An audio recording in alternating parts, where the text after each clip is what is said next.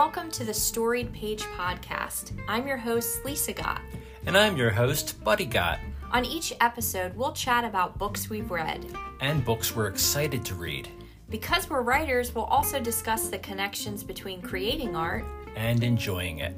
So grab a cuppa and join us. We look forward to reading with you.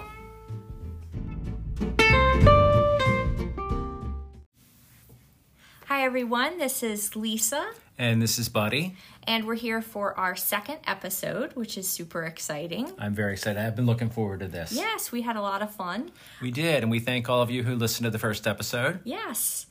Um, so I actually had a pretty good month uh, for for reading. I can say after having a horribly long reading hiatus for like a year and a half at the beginning of the pandemic, which is odd because you would have thought I would have read more during the pandemic. Uh, I am uh, happy to feel totally back into my reading uh, self. You have been reading a lot, and it's inspired me to read a lot. Yeah. It's good to, as much as we love TV, it's good to turn that off once in a while and Yeah. just kind of dive into reading. Yeah. Um, I didn't have, I'm happy to say, I didn't have any DOAs, no duds on arrival. I did have one book that was slightly disappointing. I still whizzed through it and enjoyed it. Last episode, I talked about Freida McFadden's The Housemaid, Yes. uh, which was a psychological thriller, and I devoured You uh, did. that I'm- book. I know you loved it. Uh, and so I was really excited to to kind of continue the story because um, the Housemaid's Secret is the second book, and it follows the same protagonist, uh, Millie Calloway, um, who has kind of a criminal past. So it's hard Mm-hmm. for her to find jobs, which is the perfect opening for a story, right? Because it's one of the reasons I struggled sometimes. Yeah. that, that criminal past can get you. is uh, it makes it uh, e- easy to understand uh, that the character might take something that someone else had they thought about it for two seconds uh, might either quit or not take the job uh, so she's uh, you know hired to um, not not just be a housemaid but almost kind of like be a little bit of a, a private chef. And there's uh, another locked room situation in my. this where um, you know she's thankfully not going to be in the locked room this time. Well, but uh, there's the mysterious wife of this man who hired her. Um, so there's a lot of intriguing elements, and I have to say that in comparison to the plot of the first book, this plot was more nuanced, um, and I did enjoy. I thought it was very clever, uh, the undertaking. However, um, there were portions of it that seemed to drag a little bit. A lot of um, you know, uh, parts that just weren't necessary to keep the plot moving forward, and perhaps that's just the writer and me picking that apart. Right. But I, you know, you and I have talked about it. I, I think whether you're a writer or not, readers are more analytical about how they read books than they probably themselves even. Yeah, I believe know. you are right. realize. Um, so I, uh, one of my, I guess, pet peeves a little bit with Freida McFadden's writing would be that uh, there's a little bit more telling than there is showing. So it kind of feels like somebody's just kind of, you know, sitting down and telling they walk there, da da da da, Right, wh- wh- right. which kind of takes away that magical element of the story kind of coming to life in in your head. Um, the tension and conflict was there, like the first one, but it wasn't as strong. Um, As it so so overall, uh, I I enjoyed it, but I enjoyed the first one more. Right. And I think sometimes that's hard when you have a first book in a series that is just so wonderful. Yes. You know, it's hard to get someone something to follow that up. Let me ask you this. I don't know if this is even possible to really answer because I don't know the stories obviously as well as you do because I didn't read these. But say this second book had been the first book in the series. Oh, Do I you prob- think you may have liked it a little more than you did? I probably would have, yes. Mm-hmm. And this is why sometimes you know series scare me. Yeah. Uh, I, I'm petrified. I'll be honest, because especially I'm. Uh, for those of you who don't know me, you'll quickly learn that I'm a little bit uh, obsessive about buying books, and I probably should think about A little things bit. a little bit more than I do. For instance, you know, when Amazon keeps sending me coupons to get Louise Penny's books, I bought the entire 18 or 19 books that are out so far. I haven't even finished. I, I started reading Still Life like a year and a half ago, loved it, and got pulled away from it, I think because of the pandemic and all that stuff. And I've been wanting to get back to it. But I mean, honestly, I haven't even finished that book. I could absolutely hate her writing after three books and be like, wow, well, Yeah. you know, okay.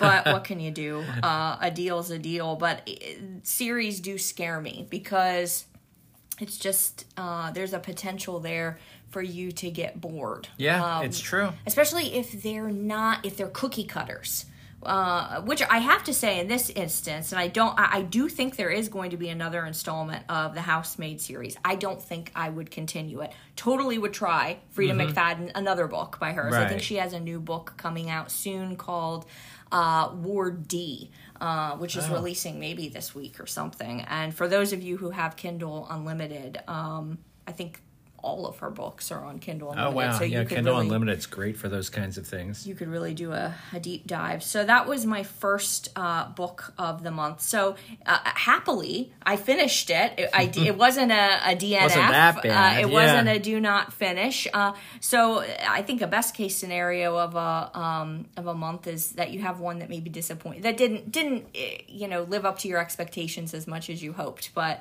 uh, I, I still, with that said, enjoyed it. Um, Well, that's good. yeah. That's good. And and you know, a lot of the things that you were saying there tie into what I wanted to talk about for my sort of uh, I got, I'm using air quotes here. My dud uh, dud book for the month, and that is well, this was part of a series. That's where the tie-in comes in. It's the first in a series uh, of uh, the Death series by J.D. Robb, and J.D. Robb is a pen name for Nora Roberts, who of course is one of you know no, no doubt about it, one of the most successful authors of the past 50 years. I mean, she has bestseller after bestseller in writing romance, and these books are a combination of romance and mystery. And I'd heard of this series, well, since it came out. The first book, this one, first book in this series is called Naked in Death, and this was published in 1995. And these books center around a detective. Her name it's Lieutenant Eve Dallas, who works in New York City. It's not the New York Police Department. It's different because it's in the future. It's in the year. Tw- this first book takes place in 2058. Wow. Yeah. And she works for the New York Police and Security Department. So it's the NYPSD. and I was intrigued. We both had discovered this book at the same time where Yeah. we're like, oh, this is a futuristic, Yeah. you know, series with this detective. And, and I thought it would be fun to read, you know, murder mysteries, but with a sort of a sci-fi element and seeing what they had in mind for futuristic technology. And it's interesting because I, I only read a little bit of this, but it's intriguing because this was written in 1995 and takes place in 2058, which I'm going to be in my early 90s then. That's kind of that's kind of scary, but. Um, it's sort of like watching an old Star Trek show from the 60s Oh, where yeah. the futuristic things don't look so futuristic. they don't look so futuristic anymore. Like in this one, they're talking about these disks that information are stored on. Uh-huh. Oh, Lord. And, and that's not really even done anymore now in the 2020s. So, it, you know, I'm certainly not faulting the author for that. You're not going to be able to know what's really going to happen in the future. That's sort of like the old Buck Rogers in the 25th century thing. And I think that's an interesting, uh, you know, question. There is is you know sometimes like even with TV shows we are forgiven we we are forgiving uh, about maybe uh, certain elements like that, especially shows that are set in the future.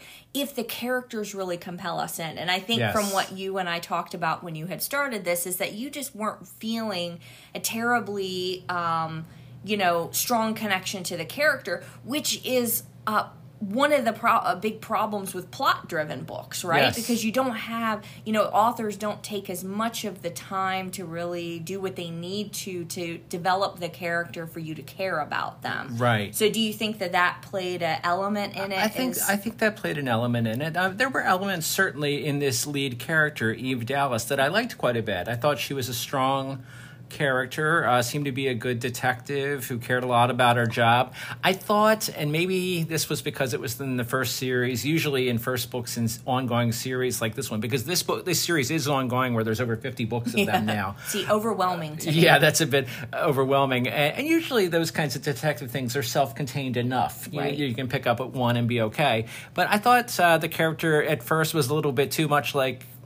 I, you know, I'm this great badass. I, I, I'm so tough. I, I can take down any situation. Like there was this one chapter where it seemed like it really didn't have much else to do with the story, but she was walking into a convenience store, and it just so happened a robbery was going on, Oh, and wow. she thwarted it, which was great. But it was just, uh, I don't know, it, it felt unnecessary. Now you know who I'm picturing in my head as you're talking about Who's this that? this female, you know, i i detective that's really like hard nosed. Is I'm thinking about the show that we had Oh. started to watch, but then it's kind of fizzled out from us. Is Big Sky. Big Sky. because I don't know these. I mean, I, I have to say the first first part First of the season was, pretty compelling. Pretty good with Ron, Um, Ronald, the truck driver. yeah. If you're oh yeah, he's if you've seen the show, you probably know who we're talking about. Um, it was a pretty compelling know, what story. Are the, what are the um, investigator and the detective? It's Cassie, yeah, the one you're talking about is Jenny Hoyt. Jenny Hoyt. She yes. was this. Uh, she worked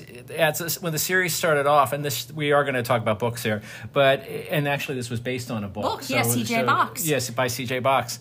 Uh, she was a partner with her husband in a private investigation Right. agency, and then her husband's killed right at the beginning of the story. Well, she walks with swagger. She walks with swagger, and it's it's kind of crazy because it's the same thing where it's like, oh, she's so bad, she's a little too badass. so all all you talking about this this Eve Dallas, which I love the name by the way. it's a great name. Um, I, I just see her walking with swagger. yeah, I could totally see that. And like I said, she was a likable enough character. But all right, here's where my big beef came with this. And this isn't so much with the book, but it's the way that this particular book was presented to me.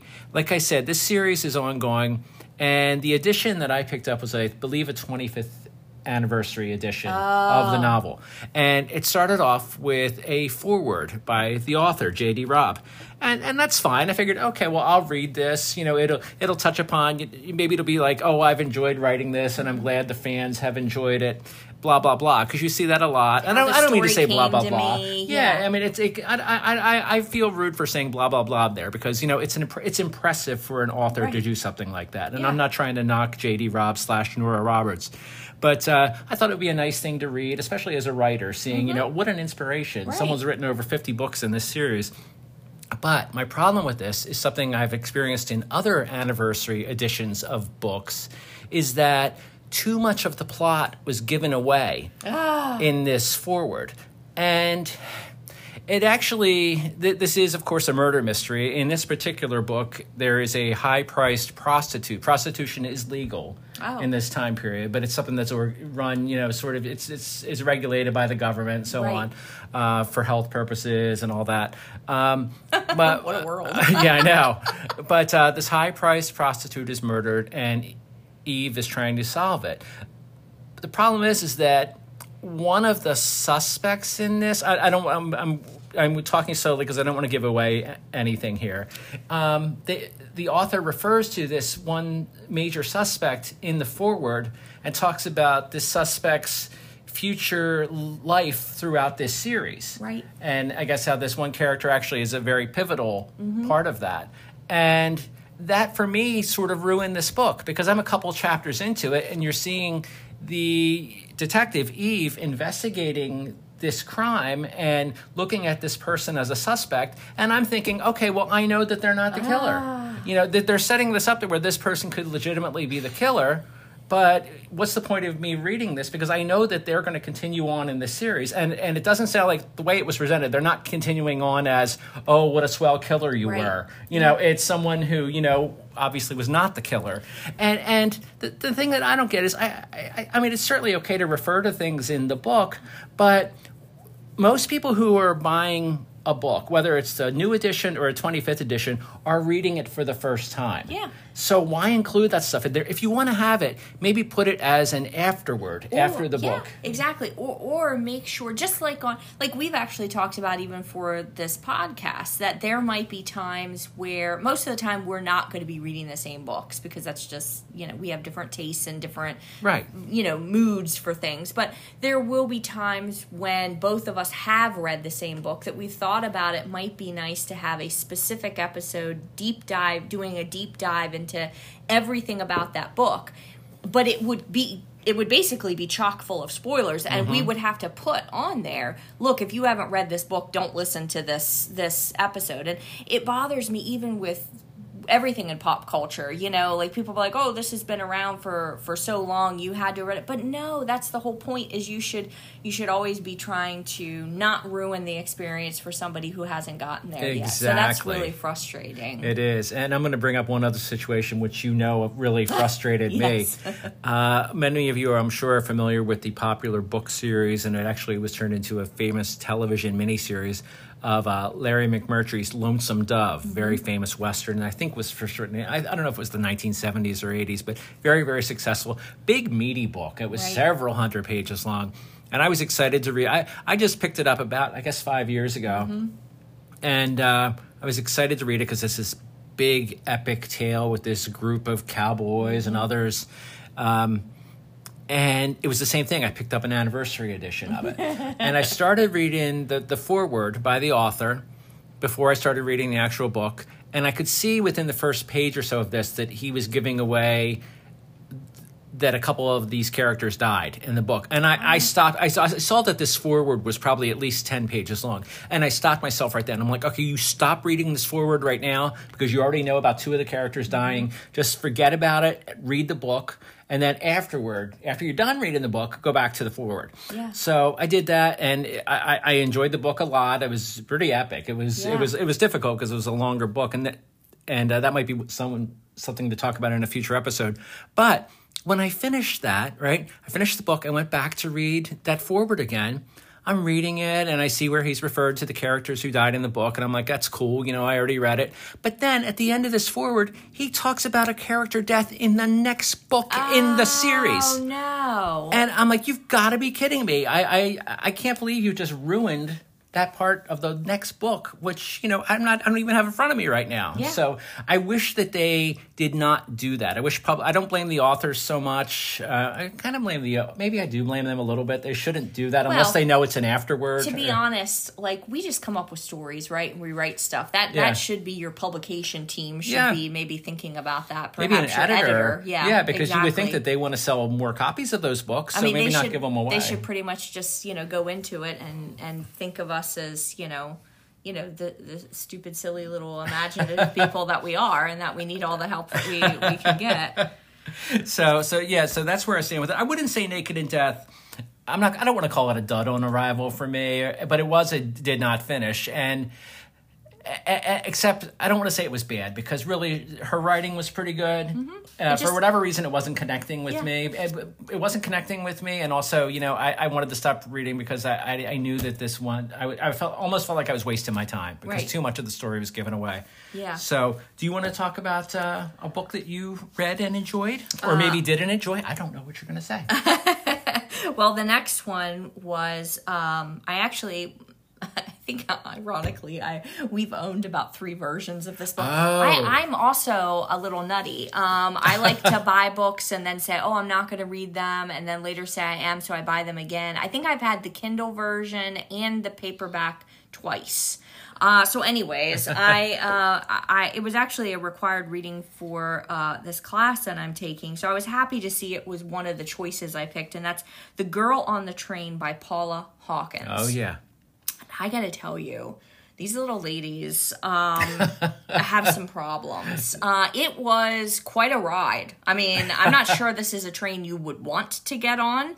Um, it's more like a roller coaster that leaves you absolutely exhausted. It's like Wow. those those uh, carnival rides where you go in and they spin you around and around and around. right. And you, feel, you have fun, but you feel sick to your stomach afterwards. Uh, I know. Sometimes I'd glance over at you as you were reading it, and your your mouth was just your jaw was dropped, and you had this look on your face like, "What in the world?" I mean, you were enjoying yourself, obviously, Well, but it's told from three different point of views. So, um, and and they're all women, and they're all and they're all first person perspectives. Now, first person point of view.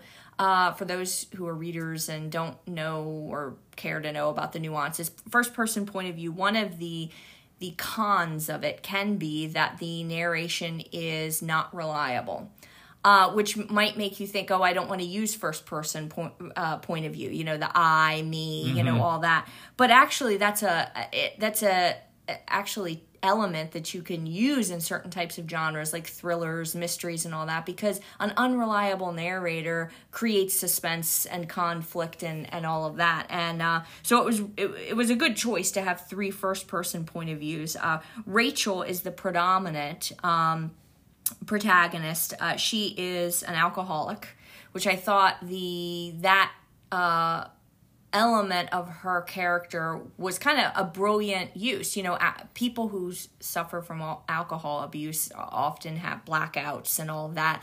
So add uh, emotional abuse, trauma, you know, tragedy in life, and a substance abuse problem on top of it. I'm not sure you could get a much more unreliable narrator. Yeah, I would think that. Um, she doesn't even trust herself uh, and you see that it's completely evident. So you both. Uh, you kind of feel for all of the women uh, narrators uh, at times. The other one is Megan, who actually becomes a source of um, obsession for Rachel.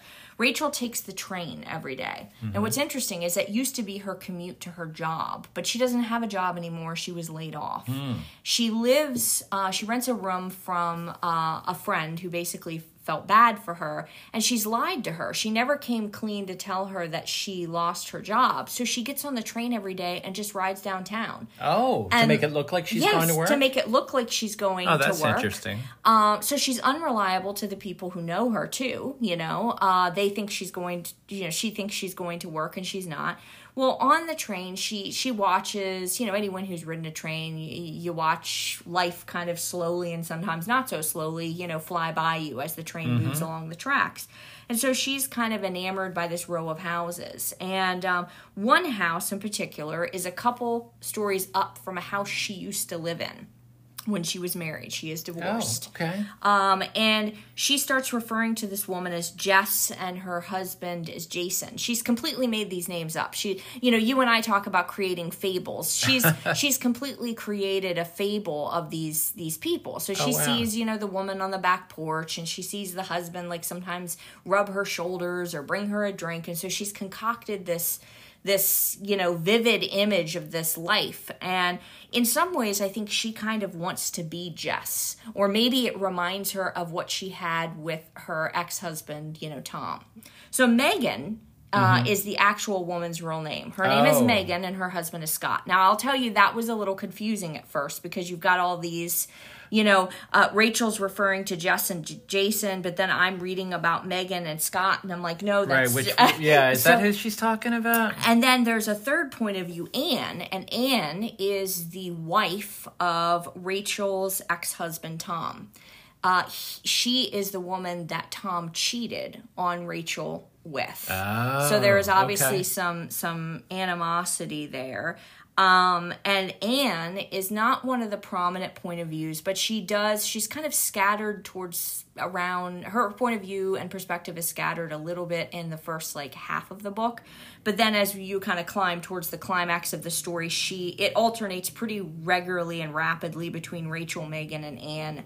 Uh, the chapters are kind of long at first, which is obviously a technique to slow the pace of the novel mm. and really give a deep dive into the uh, internal dialogue of these characters, but uh, the chapters do quickly start to get shorter again as you're racing towards that climax. And uh, the other thing that was interesting is that it's told in two different timelines. Oh. The point of view of um, Rachel and Anne are told in the present but the point of view of Megan is told in the past. And the reason for that is is Megan's timeline is is leading up to the point where she goes missing. And that's where the obsession kind of oh. comes in. The girl on the train, which is Rachel, one day uh, you know, she sees this, you know, uh, this woman, and then she reads that that woman goes missing. So Megan goes missing, and she kind of becomes infatuated with trying to solve it oh, herself. Interesting. Wow. Uh, while also kind of losing herself in alcohol and the past that she wants to change, and wow. just a lot of things happen, and she ends up kind of becoming almost a suspect.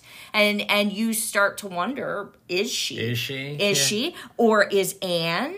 Right. Or did uh, Megan do something? Or is it someone someone else? Uh, I really enjoyed the story. I can't uh, recommend it enough. I'm, I'm, curious to watch the movie edition of it to see how it uh, compares. I did have a couple nitpicks, uh, nit, nitpicks, uh, which was that um, I understood why the three women sounded similar. Is kind of like I think Rachel uh, Paula Hawkins was trying to kind of I don't know drown you in their. All of them had tragedy and kind of mental anguish, and we're dealing with a lot of the same kind of emotional struggles. Uh, so I understand the fact that maybe having them all seem similar was helping to drive home that feeling. And then also, these women all kind of sort of maybe didn't really like each other in some Oh, ways. okay. But it also kind of shows that they're more similar than they are. However, I still feel like even people who are similar are going to have some element of them or, that is unique. Yes, And definitely. I felt like there wasn't enough in the narration of their voices that made them different. So between the different names and the different timelines, at times it did get a little confusing to remember who you were whose brain you were in because they all kind of sounded Yeah, that can be um, frustrating as a reader, even when it's a compelling story. When you start Mm-hmm. to lose track of those things, And then the only other nit um, was there was um, one subplot that was kind of interesting. It was a very small subplot. And I'm not going to say what it is because I don't want to ruin anything uh, of, for someone reading it. But there was one subplot that I was really curious, and I it was kind of a red herring. And I understand to a certain extent those are uh, craft elements that writers can use to distract the reader and send them off on a different you know tangent to surprise them. But i felt like that space uh, used for that story could have been used maybe to develop the characters a little bit and Oh, create okay. suspense in a different way because it really did nothing for the plot. It had nothing to do with that- it. And it just kind of was um, a not a purposeful distraction i thought. But other other than that i um I thoroughly enjoyed it, and I would definitely recommend it to somebody who who would like to, uh, you know, I don't know, feel really exhausted after reading it. it sounds really compelling. and I, I keep going back and forth as to whether I want to read the book or watch the movie with you because I know we have it on one of them. 572 streaming services I that know. we pay for. Yeah. Mm-hmm. Uh, so I'll have to think about that some more. That sounds really good, though. Now, how about you? Did you have anything that um, you were able to finish and Oh yeah, yeah. I had, I had a couple of things. And, and matter of fact, the first one I had mentioned at the end of our previous episode because I had just started reading this book then, and that's a classic novel from 1971 by Charles Bukowski called Post Office, and it was his first novel. And we, you and I had talked about this book for years before I started reading it. You had recommended it mm-hmm. to me, and even before you and I got together, I had heard about this book and I had heard about Bukowski for a long time. And I think that I had sort of this feeling that it wasn't going to be for me mm-hmm. because whenever I would hear about Bukowski, I knew that he was supposed to be like a a champion of the downtrodden people, maybe the mm-hmm. ones who drank too much and did too many drugs and were, were, you know the on the darker side of life. And and sometimes those kinds of things I don't know can kind of frustrate me because I don't like to see some of those things gl- glorified. So I wasn't sure what to expect going into this. Mm-hmm. But as I mentioned in the last episode, I did start reading, and I think I was one or two chapters in at that point.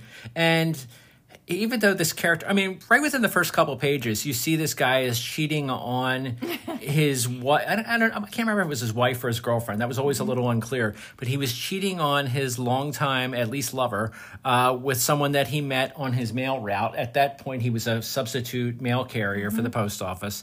And then he was talking about getting drunk and gambling. Right within the first pages, you knew he was just, well, he wasn't someone that I want to hang out with. And you learned something really pivotal, which is why sometimes, ladies and gentlemen, your packages don't arrive on time, or they're misdelivered because That's why our mail was they're late drunk yesterday. or they're they're you know uh, getting busy with your neighbor. Oh, that's funny. but um, anyway, actually, this book is um, this character that's in this book and is actually in the majority of Bukowski's novels. He only wrote five or six novels. Is uh, this anti-hero named Henry Chinaski or Chinaski, and he is pretty much a fictionalized alter ego of Yes. Bukowski Uh-huh. himself.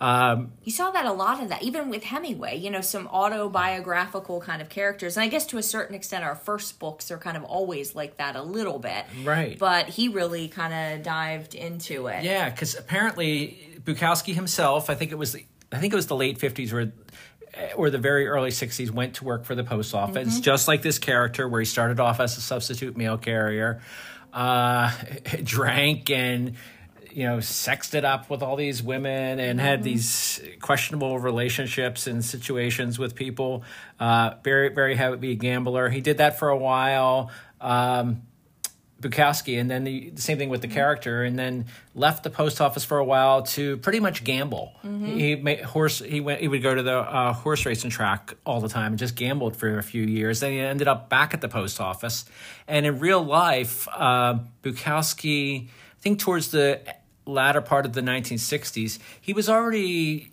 putting out some poetry compilations, but they were really very uh, inexpensively done. I think they were put out pretty much as flyers that were dispensed to people. And there's this man who was a successful uh, businessman named John Martin out in California, and he was a fan of Bukowski's writing, and he decided to sell his business and start up his own press, which he called Black Sparrow Press. And he did this for the sole intention of uh, making Bukowski famous. He wanted wow. him to publish his works with him. Wow, that's pretty cool. Yeah, and boy, it was a different time back then. Apparently, he had because he he felt so strongly about Bukowski. He said, "I want you to quit your job at the post office." Mm-hmm. And just write for me full time. Wow. And the reason I say it was so different is because he was he was offering him hundred dollars a month to do that. Ah!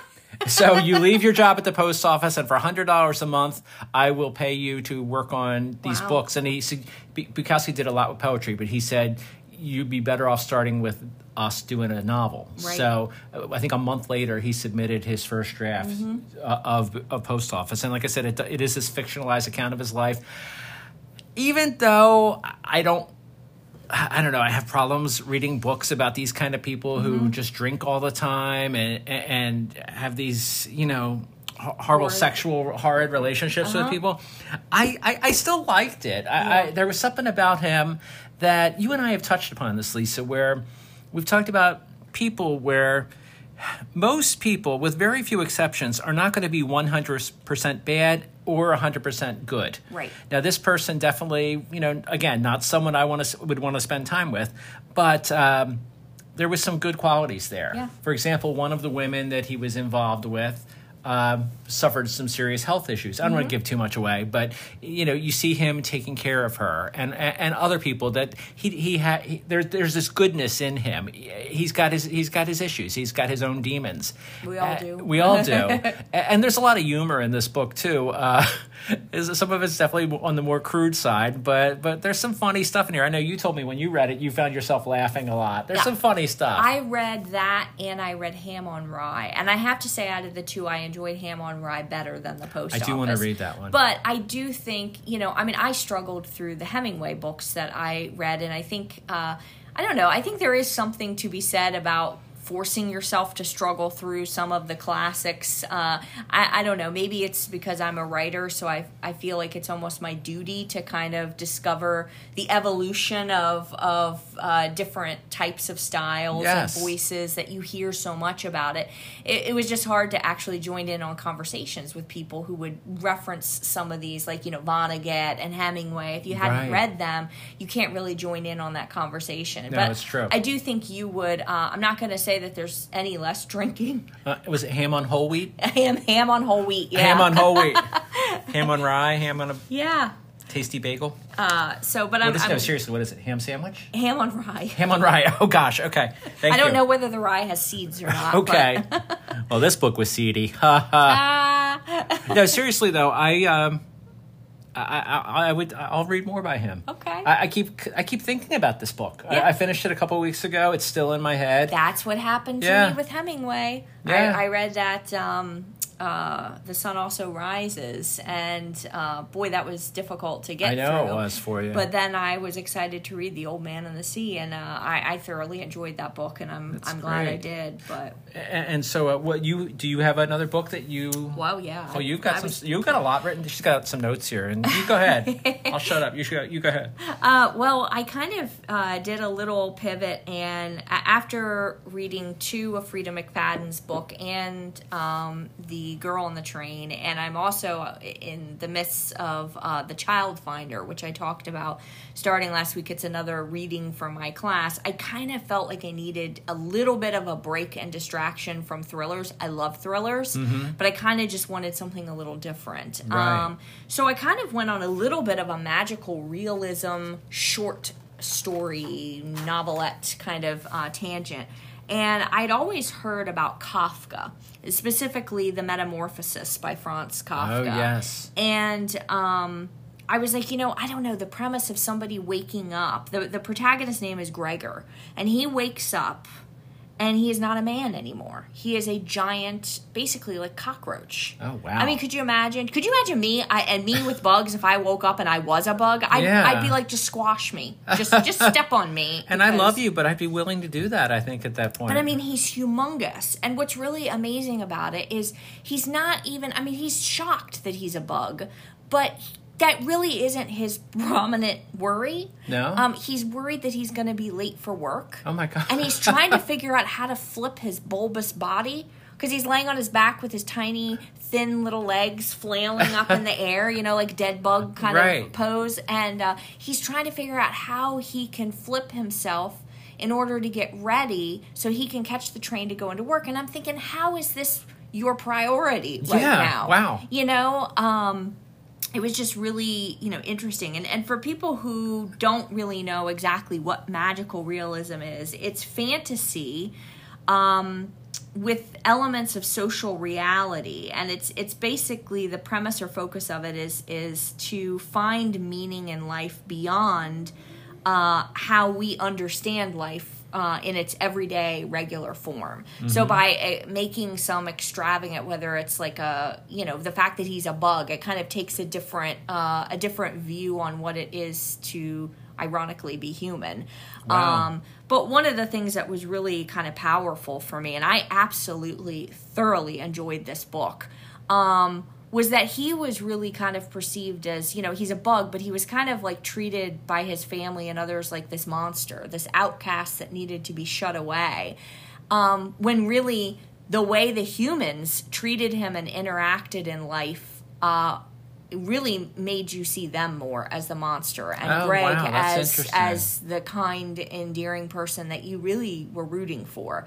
Uh, it was a very powerful uh, short read, and I'm so thankful that I uh, finally got around to to reading it. So I say, uh, don't be. I don't know. The, the Metamorphosis by Franz Kafka is kind of an intimidating title and name. It, it is, just sounds yes. like, oh Lord, is that like something?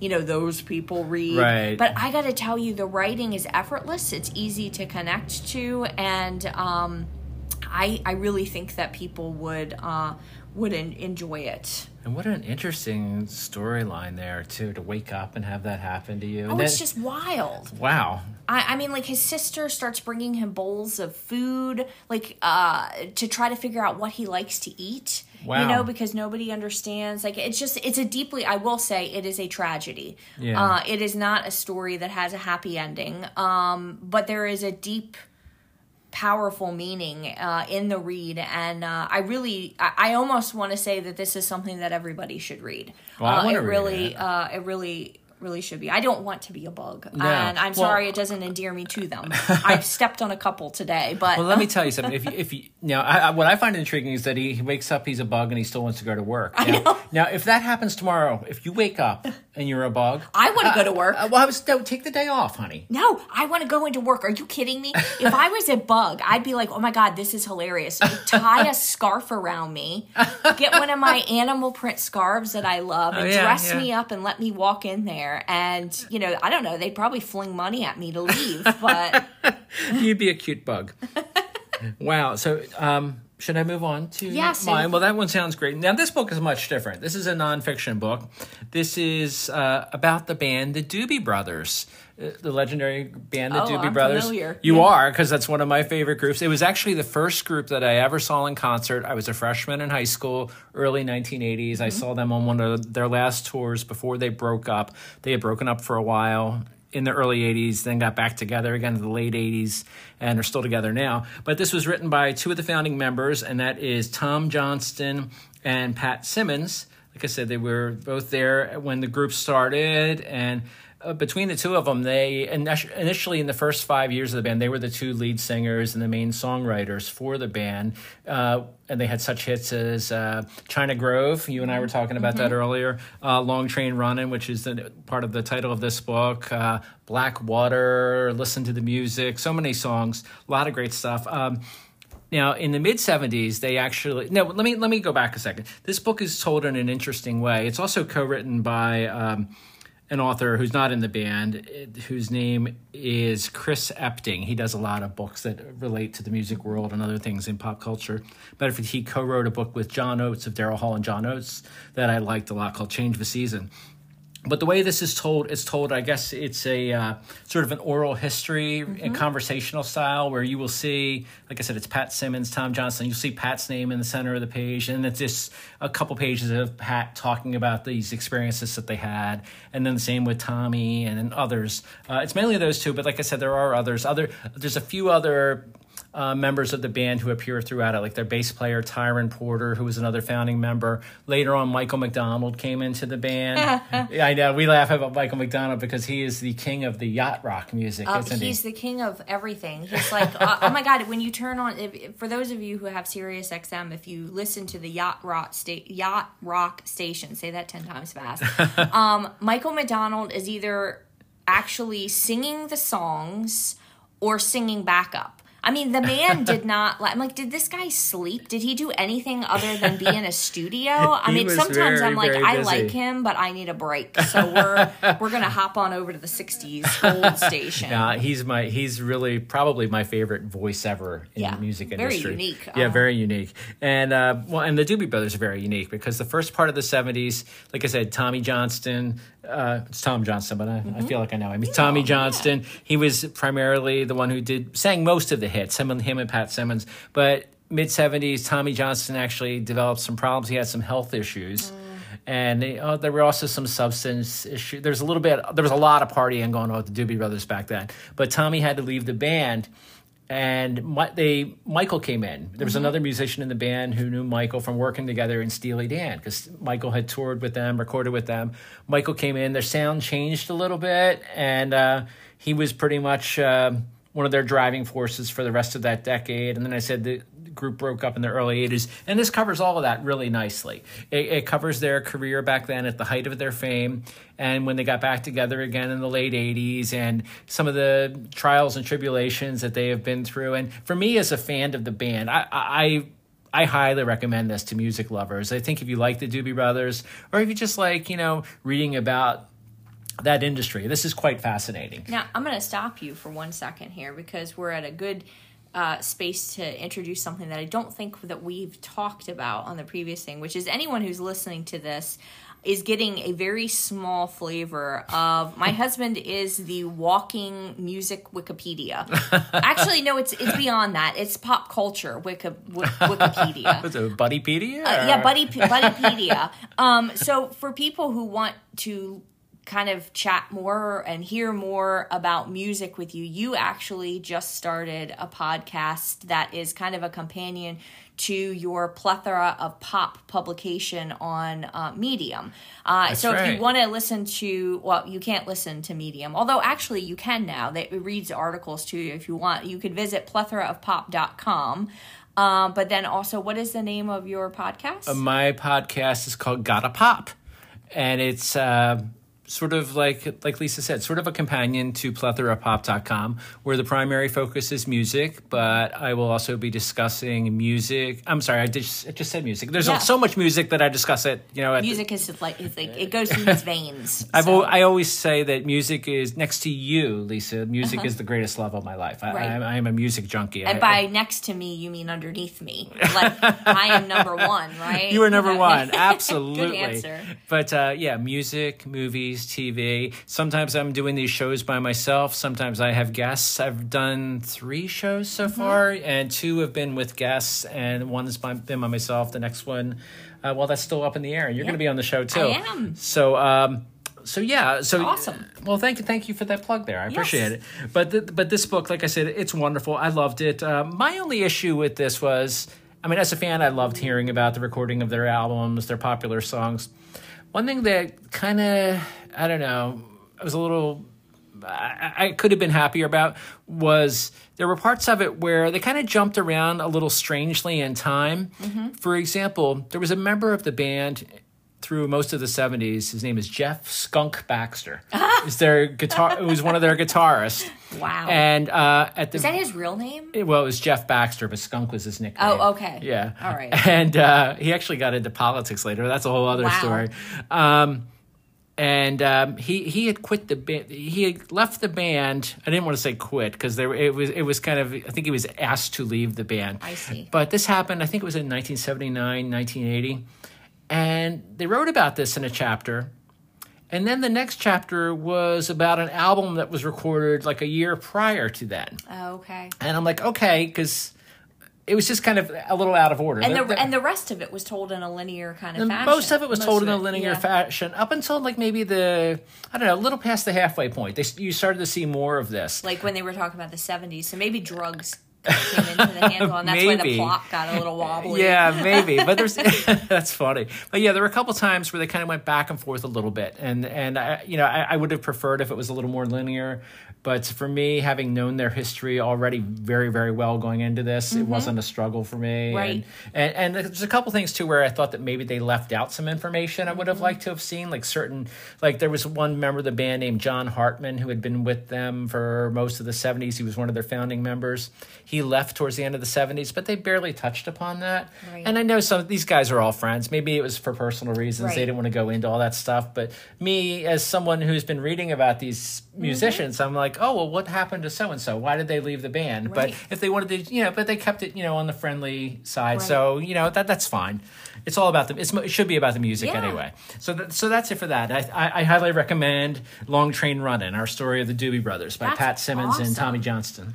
Well, I only have one other little small story I'm going to share that I I read, and then I'll talk about a book I'm excited about, and you can talk about a book you're excited about, and we'll All right. uh, give our listeners uh, their ears a break. But um, so the other short story, I'd never heard of this, and I haven't read much of him because my God, normally his books are like fifty thousand pages long. oh, I think I know who you're going to Uh, Stephen about. King. Um, I realize I've read I've read Norman Mailer, which is not a short. You know, Anna Karenina is not a short novel, and I have read that.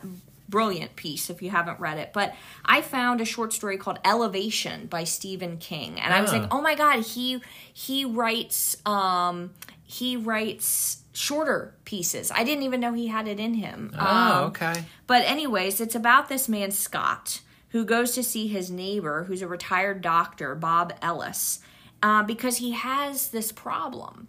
He looks the same every day, but he's losing weight. And Oh. when he gets on the scale, it doesn't matter whether he's wearing 50 jackets or he's naked. The scale says the same weight and it keeps going down. He can eat all the food in the world and he continues to lose weight. And he just he he goes to this retired doctor and neighbor and kind of friend of his to try to find out what is wrong with him. So it's kind of like this journey between these two characters learning it. And then there's also uh, it takes place in this small town and down the street uh, from Scott is a, a gay couple, Deidre and Missy. And there's a little bit of tension between him and them, um, and their dog specifically doing its business on his Oh, okay. front lawn that creates some some uh, some conflict. But really, what's amazing, and I'm thinking is the reason why this was called Elevation, is that the, the whole premise of the short story is about rising above, literally Oh, elevating, Okay. uh, rising above our differences, and really about bringing people together. It was a very uh, again magical kind of realism esque story, taking a Wow. different version of reality and teaching us something about the world we live in as it is. And uh, I really, absolutely, thoroughly enjoyed it, and I'm excited to dive into more of his uh, short fiction and uh, and also to read his own writing. Yeah. Um, but uh, that I- sounds really good. yeah, so I highly recommend Ele- Elevation by Stephen King. I feel like I've just had this fantastic foray into shorter reads, and, and You it sure reminded have. me, as someone who found my own voice writing short fiction, um, how important it is to not just go for the meaty, hearty things. There's, you know, I, I really encourage readers who aren't writers to try short fiction and read it. It is one of the hardest things to write. It is very difficult to write short fiction. And unfortunately, for some reason, I just don't think readers flock to anthologies. So No. if you're a reader, just a normal reader, and you've never read short fiction, think about that the next time you're on Amazon or Barnes and Noble or wherever you go to get your books. Look for some short fiction, and uh, and really, I, I think you'll thoroughly enjoy it. And what's nice now in the age that we live in, short fiction's easier to have access to. Yes. I know when I was getting into reading mysteries, like I think it was probably mostly in the 80s, Mm-hmm. I, I went through a phase where I wanted to read a lot of mystery short stories. The only way you could really find them was in magazines that you would buy in the store. There was like Ellery Queen Mystery Oh, Magazine okay. with short stories, Alfred Hitchcock Mystery Magazine. And, and now, uh, because of especially things like Kindle Unlimited, where you, can- you can get all these like you know quite literally unlimited books you know as part of the program Yeah. you can have access to anthologies that have Yeah. those sorts of things so i want to check that out i haven't read a whole lot of stephen king myself Yeah. i think it's maybe a half dozen novels for me so i want to check out some of his short stories Yeah. i'll check out elevation because I, All I know someone who owns it Yeah, me. yay Um, and and actually, that's another one that's on um, Kindle Unlimited. oh yay. So, um, before we wrap everything up, uh, books that you're excited about. books that i'm excited about. I just started uh, two. Well actually no i have two that i'm going to read at the same time. Okay. one is a brand new book came out in january. It's called the chinese groove. And that is who did i say that i, I can't remember who maggie something all right well it's Chi- the chinese groove. i'll let you know in the next episode who wrote it it's about an 18 year old man in china named shelley who has dreams of moving to the US. He's told by his father that he has a rich uncle that lives in San Francisco. He can go stay in his home, and he, he wants to be a uh, the young man wants to be a poet. So he wants to move to America, go to San Francisco, and uh, you know get rich and, and live the extreme American lifestyle. And it's supposed to be a nice mixture of uh, Humor, right? humor, Yeah. coming of age, but also it's supposed to be very moving. It, it looks really good. I've seen some very good reviews about it. And uh, the other one too is uh, a rom com actually by nice. uh, a great writer named Rich Amooi. Yay, and you and I both know Rich a Yes, little we bit. go way back. We do. I interviewed Rich years ago uh, for my old podcast, and this one is he's got wonderful titles for his book. This book is actually well. Let me tell you what the plot is. It's a it's a rom com again about a woman who is a chef and this uh, famous food critic, I guess very very powerful food critic named Lucas, who I guess at some point does something that kind of ruins her career. And I would I would assume that romance is going to ensue. but this book is called "You Chive Me Crazy." That's fantastic. Rich I comes love the up title. with the best the best uh Nate titles for stories and he has fantastic covers and they're very Yeah. consistent. I've read several of his books over the years. Yeah, me too. He's another one if you have Kindle Unlimited. I think almost all of his books are on there. and I believe this is his twentieth book. Yeah, he's amazing. Yeah, Uh, so if you're looking for something fun to read, I, I like I said, I haven't even read this yet, but I, I have a feeling it's going to be fantastic. you were like talking about the Chinese groove. I keep wanting to call it the Chinese Grove. You know, like the Doobie Brothers song, China Uh, Grove. It is by Kathryn Ma. Thank you. I Yeah. knew it was something like that. so people who are interested in that. So How about you? Um, the one that I am excited about, I just learned about and bought this morning. It's called The Book Eaters what? by Book Eaters. Sun E. Is that our cat? I know. It's it's The Book Eaters by Sun E. Dean. And it's about this town of people who, or cl- type of people who, clan of people, I don't know, um, who eat books. They And literally eat books. They literally eat books. And so, like, uh, a mystery thriller is kind of like a peppery um, appetizer. A rom- a romance or rom com is kind of sweet and tangy, like a dessert. But what's interesting is it looks like the protagonist of that story has a son. And he also has kind of an interesting way of fueling his body, except it's not to eat books. It's eat to eat the minds of people. Whoa. So that is really trippy. But I Wow, mean, this is wild it's sounding. it's crazy. Like these people eat books and they retain all the information Oh, that's that- in them. Man. And kids when they're bad, you know, when you you don't do, you know, like in my day, you uh you got stuck in the corner with some, you know, a bar of lava soap or something.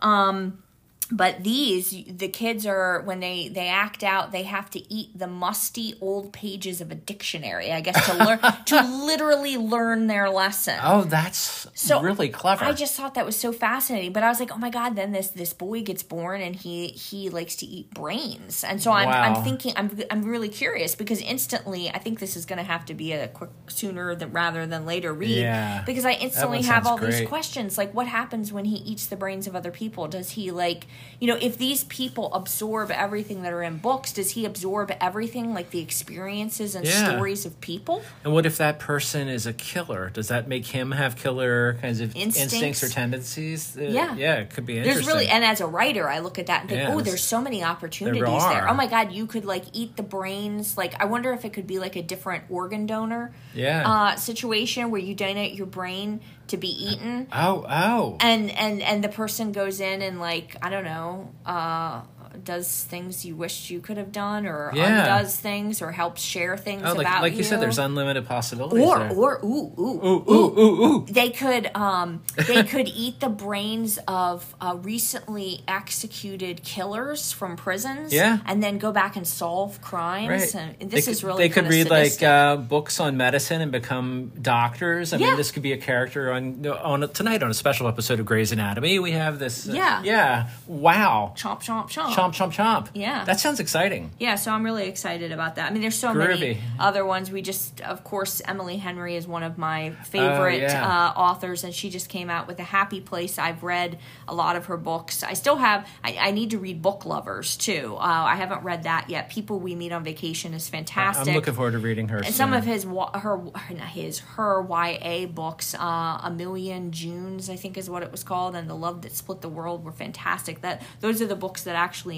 um, uh, introduced her writing to me, and, and we were lucky enough. We were not lucky; we paid for it uh, to go to Barnes and Noble's virtual release event uh, with Emily uh, for uh, Happy Place. Yeah, And that was really fun to listen to. yeah, check out Barnes and Noble. Barnes and Noble has a lot of free virtual events uh, that you can go to, like the midday mystery things. Unfortunately, they happen well midday, Midday. three o'clock. So those of us who are in offices, we can't do it. But um, Or just close your door and hide those from your are boss. free. You can yes you can you can uh, you can totally uh, pay for autograph uh, versions of the book. Um, but if you just want to meet the authors and hear the uh, the conversations uh, those are those are free. But then they also have these special um, special things that you have to pay to get in and part of the ticket is to get an autograph copy of the book and then obviously help you know the writers and, and That's. I think that. it's wonderful. So- I'm looking forward to attending more of those and just learning more about I'm, I'm more still and more writers. fingers crossed that, that Barnes and Noble is going to do one with Henry Winkler. Oh, when his book comes out this fall, I, I would really, I would enjoy Henry a, Winkler's. uh, a virtual event Yeah. uh, for him. But well, I think that just about does it for I this think episode. it does. And I wanted to, Lisa was nice enough to mention my podcast, my other podcast, and I wanted to mention uh, her online. She's got her own website. Is it Lisa M. Gott? Yeah, that's my name. I Yeah, think. well, I, I wanted to, you know. Yeah, it's lisamgott.com. Right. Uh, there's not a lot on there um, because Lisa M. Gott needs to get on there and write some more. Um, but between, you know, school and reading and all that, sometimes it's difficult. Well, I did want to, and it, that's very true. I did want to mention though that if you're on Instagram, check Lisa out and check me out too. We're both on there and I'm, Twitter. Yeah, on Instagram and Twitter, I'm Lisa M. Gott Writes. Yeah, and I'm uh, I think Buddy just God. Buddy Gott on bo- both of those. Yeah. So, so yeah, Awesome. we're around. Yeah, so if you like this show, you know we are elsewhere as Oh, well. And before we leave, one last thing. Yeah. It has nothing to do with books, although reading pairs with coffee, coffee, tea, whatever you drink. All these things provide comfort, right? That is very true. uh, just kind of like comfort food. And I got to tell you, this morning, what fueled us for this show was a delicious breakfast um, at a local uh, diner here in Wilmington, Delaware called Goober's Diner. It's this retro, really cool place. So if you ever happen to find yourself in uh, Wilmington, visit Goober's uh, Diner on Lincoln Street. It's fantastic. That's right. So uh, yeah, maybe we can get them to endorse the show. Maybe we can Yeah. get some free meals. Yeah, we might need to do a couple more episodes before in. maybe. But anyway, we thank you very much for Yes. listening to us. It was a blast doing this. Yes, and we'll we'll uh, we'll we'll see you, I guess, uh, in uh, in a in a month. Yeah, happy reading, ladies yes, and happy reading. Bye. Bye.